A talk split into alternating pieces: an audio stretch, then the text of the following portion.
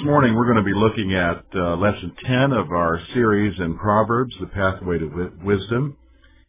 And we're going to be looking at the virtues and rewards of wisdom today. We've been looking at many different things, and Solomon at this point is going to talk about how we need to heed wisdom and the value of heeding wisdom and the benefits that it's going to bring to our life. So I want you to notice with me, if you have your Bibles, if you'll uh, look there at verses 1 to 5 of chapter 8, as we're going to be looking up to verse 21 today. Notice what uh, Solomon writes. Does not wisdom cry out and understanding lift up her voice? She takes her stand on the tops of the hill, high hill. Besides the ways there are the, where the paths meet. She cries out by the gates at the entry of the city and at the entrance of the doors.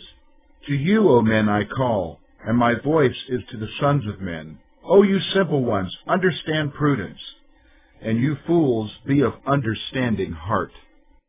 First thing I want you to notice there, as uh, we look at these uh, five verses, we're going to see an introduction again, as Solomon is introducing this next section. And he wants us to see, see several things here. First of all, he's going to tell us that wisdom offers her services to all who will receive them. Wisdom offers her services to all who will receive them. And I think that's a pretty significant thing that you and I need to consider. Because oftentimes, you know, we have this concept that knowledge only belongs to a certain select few. But what we see here is that Solomon is telling us right in this passage that wisdom is crying out and really appealing to everyone to come and partake of her, to come and gain from her wisdom. And we don't see that it's just in the hands of a select few. In fact, you know, if you look at uh, presidential elections or any kind of election, usually, in fact, if you think over the last 20 years or so, whenever somebody is running, if they don't come from a certain school or if they didn't graduate uh, or if they if they didn't hold a certain position or whatever, basically they're viewed as dumb because they don't have quote the intelligence that they're supposed to have in our culture. But what we see here from a passage like this is, is that wisdom is available to all who come to her. Wisdom is available to all who come to her. You know, in our context of our churches, sometimes we can fall into a subtle deception of thinking that even because I didn't go to Bible college or if I didn't, uh, I haven't studied the scriptures or I'm not a pastor, I can't understand wisdom. But the problem is, is that that is very much a lie. And what we need to see, though, is, is that wisdom is available to all. In fact, that's the next point we're going to see here, is that wisdom is open, not lurking in secret. This is not something you've got to search for. This is not something that you have to delve in deep to try to figure out. Wisdom is out in the open for you and I to consider, for you and I to grasp, for you and I to apply to our lives. Wisdom is available to all. And so we see that. And then wisdom also, now the next point there, wisdom continually attests to her value. Wisdom continually attests to her value. She is continually telling us how much she is worth. So she's continually attesting to her value. So then I want you to notice verses 4 and 5, there's an invitation there. The invitation from wisdom embraces all classes of people. Notice what it says in verse 4 and 5. To you, O men, I call, and my voice is to the sons of men. O you simple ones, understand prudence, and you fools, be of understanding heart. So basically there, we're seeing that wisdom is appealing to everyone. In fact, we could break it down into basically three segments of society there. Remember that wisdom is appealing to fools. Now what is a fool? That is someone who is rejecting God, rejecting true wisdom and has decided to despise it. The simple refers to a young, immature person, someone who has not learned wisdom yet. And then, of course, there is the reference to men in general. And of course, we could say women. And so wisdom is basically there for all segments of society. Again, it doesn't matter what your social economic status is. It doesn't matter if you've been to college or haven't been to college. It doesn't matter about any of that. It doesn't matter your income level. Wisdom is available for everyone. In fact, the next point I want you to see there is this, that in the invitation for the simple and foolish is to gain prudence and understanding. Wisdom appeals to the simple. Wisdom appeals to the foolish. Come, gain understanding. It's not just for a few people. It's for everyone. In fact, it's interesting. Even though the fool despises and rejects wisdom, wisdom continually appeals to the fool to come and gain prudence and understanding. So I think that's pretty interesting. The next section there we're going to see is verses 6 through 11 of our chapter. So I want you to notice those with me. Listen, for I will speak of excellent things, and from the opening of my lips will come right things. For my mouth will speak truth. Wickedness is an abomination to my lips. All the words of my mouth are with righteousness. Nothing crooked or perverse is in them. They are all plain to him who understands, and right to those who find knowledge. Receive my instruction, and not silver, and knowledge rather than choice gold. For wisdom is better than rubies, and all things one may desire cannot be compared with her. Next thing I want you to see here is this, that we're going to see that wisdom is noble, just, and true. Wisdom is noble, just, and true. And I think it's especially significant that we see a couple things there. In verse 6, wisdom calls us to listen because it has noble things to say. Wisdom calls us to listen because it has noble things to say. When we think of nobility, we think of kings, and we think of proper, we think of uh, tradition, we think of of excellence and so forth. And really, that's really what the next part is. What wisdom has to say is excellent and right. What wisdom has to say is excellent and right. So when wisdom speaks, or when we read wisdom as we read from the scripture, we're reading that which is excellent and right. The next thing I want you to see there, verse 7, we see that it's reliable. Wisdom states things that are firm and dependable. Wisdom states things that are firm and dependable. Notice what it says there, verse 7. For my mouth will speak truth. Wisdom will give you what is dependable. Wisdom will give you what is firm. And you don't need to wonder about it. It's truth. Now that's that's very interesting because in our culture today we don't want to accept that anything is true, but when you look at the wisdom of God's word especially, you see that it is true and that there's no, that it's very reliable, that it's right on the money when it says what it says. The other thing I want you to see there, verse 8 tells us it is just. There is no hidden agenda and no deception in wisdom's teaching. There's no hidden agenda with wisdom. Wisdom is forthright. Wisdom will come right out and tell you what it is that you need to do for your life, to gain in your life. There's no hidden agenda there. It's, wisdom is not holding back on you. There's no deception there. And then verse 9, wisdom's words are right and faultless. Wisdom's words are right and faultless. And here here's the point. The teaching of wisdom is in plain view. Again, it's not hidden. It's available to all. It's not available to a select few. See, back back in the time right after Jesus' crucifixion in the early start of the church, there was a group of people who were called the Gnostics, who quote Gnosticism comes from the root word meaning knowledge, and so they were seeking knowledge, a secret knowledge.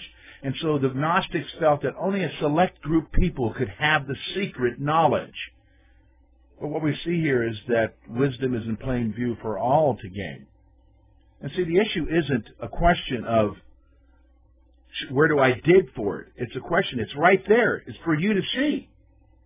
But you need to accept it or you need to reject it. You need to accept it or reject it. Now, someone might say, well, I might ignore it. Well, ignoring is a form of rejection. You either accept it or reject it. And so wisdom is in plain view. Wisdom is in plain view. The next thing I want you to see here is this. Verse 10 gives us an invitation. Wisdom invites us to choose it over wealth. Wisdom invites us to choose it over wealth. Now, here's the problem. We live in a society today where that is definitely not the cultural norm. The cultural norm is for you and I to get what we can get while we can get it and get as much of it as we can. Who needs wisdom?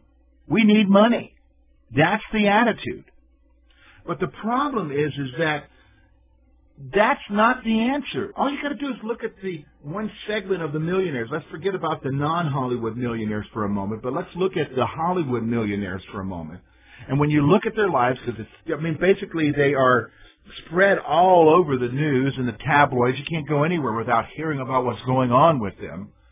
And when you look at it, there are several things that mark their lives. You you see broken relationships; they can't seem to have a, a relationship that lasts or a marriage that lasts. You see drug and alcohol abuse.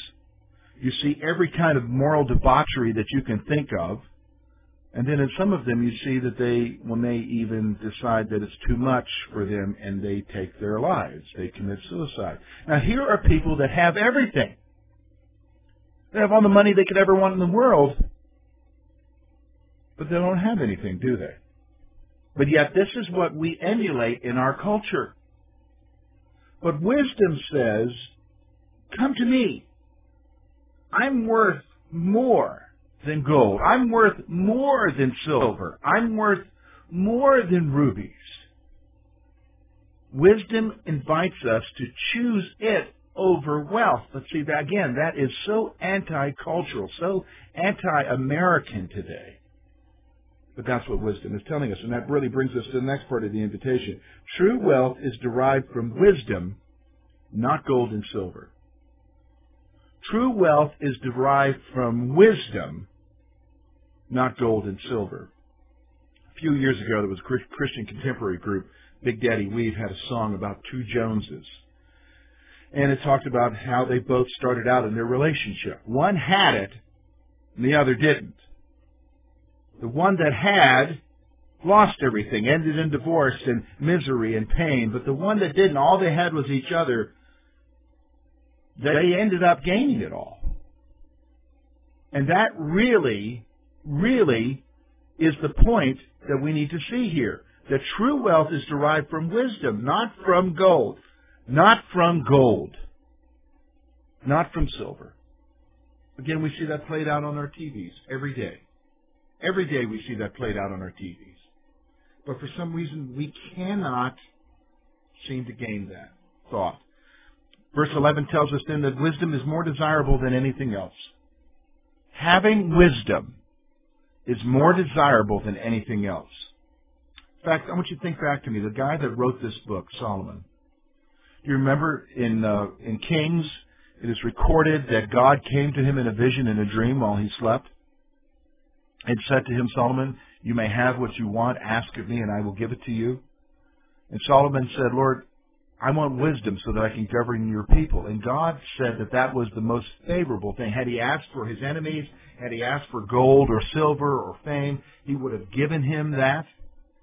But because he asked for wisdom, God would give him the rest too. And he did. And you know what? I think if we choose wisdom, everything else falls into place. Everything else falls into place. And so the value of wisdom is based on its incomparable value in life. The value of wisdom is based upon its incomparable value in life. Wisdom does not compare to anything else. You can't find a substitute for it. Wisdom is far more valuable than anything we could have in life. Then notice with me now verses 12 through 21, the rewards of wisdom. The rewards of wisdom. I, wisdom, dwell with prudence and find out knowledge and discretion. The fear of the Lord is to hate evil, pride and arrogance, and the evil way. And the perverse mouth I hate. Counsel is mine, and sound wisdom. I am understanding, I have strength. By me kings reign and rulers decree justice. By me princes rule and nobles. All the judges of the earth, I love those who love me. And those who seek me diligently will find me. Riches and honor are with me, enduring riches and righteousness. My fruit is better than gold, yes, than fine gold, and my revenue than choice silver. I transverse the way of righteousness in the midst of the paths of justice, that I may cause those who love me to inherit wealth, that I may fill their treasuries. Okay, so let's look at the rewards of wisdom, and this is what we'll focus on for the last part of our section here. First of all, he tells us in verse 12, if a person has wisdom, he has prudence, knowledge, and discretion. If a person has wisdom, he has prudence, knowledge, and discretion. A person who has wisdom has an understanding of life. He knows how to discern. He knows how to make right decisions. He has an understanding of what it is to make life. Some people will even say that he has common sense. Common sense. Notice now verse 13, he says this, the one who fears the Lord and is wise will hate or reject evil. When you have wisdom, you then understand the very nature of evil, the very nature of wickedness, the very nature of that which is wrong, and you hate it. You despise it because you recognize that what it does is it brings destruction. And so the truly wise will hate and abhor evil because they love the Lord. And then verse 14 tells us the reward of sound counsel. Wisdom enables people to give wise counsel and sound judgment. Listen, you don't go asking for advice from a simple immature person, do you? The reason why is because they've not experienced life. They have not gained wisdom. When you want advice, you want someone you know has wisdom to share with you. And so wisdom enables people to be able to share wise counsel and to give good judgment. Wisdom enables people to have understanding and power. Wisdom enables people to have understanding and power over life. Power to be able to say yes and no. And I think that's extremely important in our sensual society today, where basically everything is basically decided upon our feelings rather than wisdom. It's what you want to do. Doesn't really matter. You just do what you want to do. But wisdom allows you to have understanding of what the outcome will be. And wisdom allows you to have power. Power, I think, ultimately to say no to stuff. And really, that's what's missing today, isn't it? There's that power to be able to say no. But we can't do that. In fact, we're told we can't do that. Wisdom's used by rulers, we see in verses 15 and 16. Leaders who rule by wisdom do well, and their laws are just. Wisdom who leaders who rule by wisdom do well, and their laws are just. You know, there's an important point here. We know when we go over to to Timothy to the, to the epistles of Timothy that Paul encourages Timothy to pray for those, for kings. We're commanded to pray for the king so that we may lead peaceable lives. Can I be honest with you? The disturbing thing to me today is that we will only pray for those that are from our party. We don't need to just pray for those from our party. We need to pray for all kings. In fact, think about it. Paul, when he's talking about that, the king that he's dealing with is a Roman Caesar a very wicked man. A man with perverse tendencies. You and I would say, well, we shouldn't even bother praying for him. But Paul says we're to pray for them all.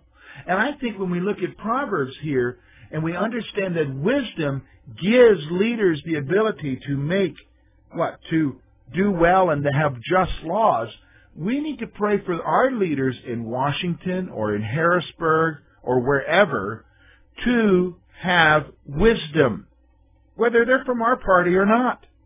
God plant around them men who have wisdom. God give them wisdom to do what's right. And so we see that wisdom is used by rulers.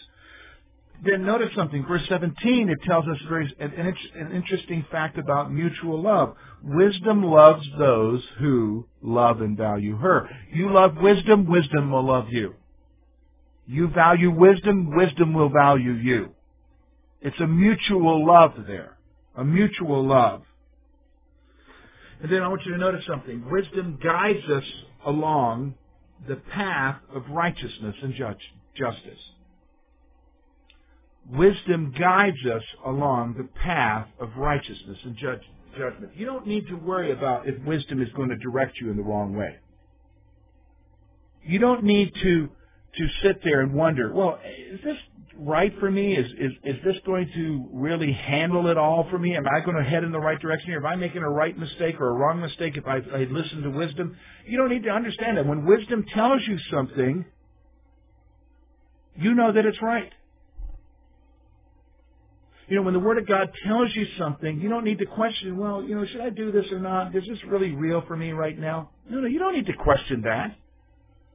You just need to recognize that wisdom, wisdom will direct you in the right path. In fact, here, in fact, I would even say this. You know, you can look at the culture today and see that wisdom is right. You say, what do you mean? Well, we've just spent several lessons talking about the issue of adultery. You know, you don't even have to look in the scripture to understand the devastation of adultery. Every one of us knows somebody who has who has succumbed to this. And when you look at their lives, let's just go ahead and admit it right now. When you look at their lives, all you see in the wake of what they have done is pain, shame, and destruction. Pain, shame, and destruction. And here's the problem with that. The Word of God tells us that from the very beginning. That's why it tells us not to get involved in it. But what we do is, is that we reject the Word of God, but yet outside are all the layers that tell you that this is going on. You know, I think it's very interesting. You know, I just was recently on uh, CNN.com. I think there recently was just an article there that talked about that adultery is healthy. Adultery is healthy. And, and it was basically an encouragement for people to get involved in extramarital affairs. Now, isn't it interesting that the same people who will tell you to do these things will not be there when you suffer because of them. In fact, they'll reject you. They'll kick you when you're down. The very same people who tell you those things will be the ones that reject you when you face the difficulties because of them. And so our culture says, go ahead and do it, but our culture won't tell you what it will do to you. The Word of God says, don't do it because this, will, this is what will happen to you if you do it. These are the things you open your life up to. This is the misery you'll bring. And so wisdom guides us along the path of righteousness and justice. It guides us along what's right and what should be done and what is necessary for our lives. Then notice something. There's the reward here. Wisdom rewards those who heed and love her. Wisdom rewards those who heed and love her. Wisdom will bring reward to your life if you heed her. Wisdom cries out to you, come to me, do what I'm asking you to do. And it will reward you. But what we do is, is we look at our culture, and our culture says one thing, and we say, well, you know, if I do that, my culture is promising that it will do this for me. Can I be honest with you? They're empty promises. Empty promises. In fact, all you got to do is look at commercials. Commercials will tell you that if you have this product, you're going to be happy. Well, hey, you got the product, and guess what? You're still not happy. I'm reminded uh, a few years ago, it's probably about 15 years ago, I was at a Christian university and was a missions conference and a missionary speaker was speaking and he got up and he gave the missionary call. He gave the call in, a, in an auditorium filled with 5,000 young people. He gave the call for them to say who was willing to go. Who was willing to go to the ends of the earth with the gospel so that others might hear the wisdom of God, the gospel of Jesus Christ. And the amazing thing to me that day as I was there is that only five people stood up. Only five were willing to commit their life.